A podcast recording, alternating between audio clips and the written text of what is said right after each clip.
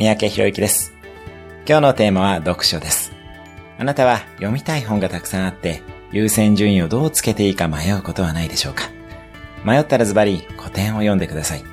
すぐに役に立ちそうなビジネス書に手が伸びることもあるかもしれません。確かにすぐ役立つビジネス書を読めば、今の仕事がうまくいったり、収入が少し増えたりするかもしれません。ただ、それよりも歴史と時間の洗礼を受けてきた本に真理があります。その真理をつかめば、近未来の少額のお金より10年後の大金が見えてくるかもしれません。もちろんお金よりももっと大切なものがつかめるはずです。最近で言うと、堀内努さんという方が書かれた読書大全という本に古典の領書が整理して紹介されています。ぜひ手に取ってみてください。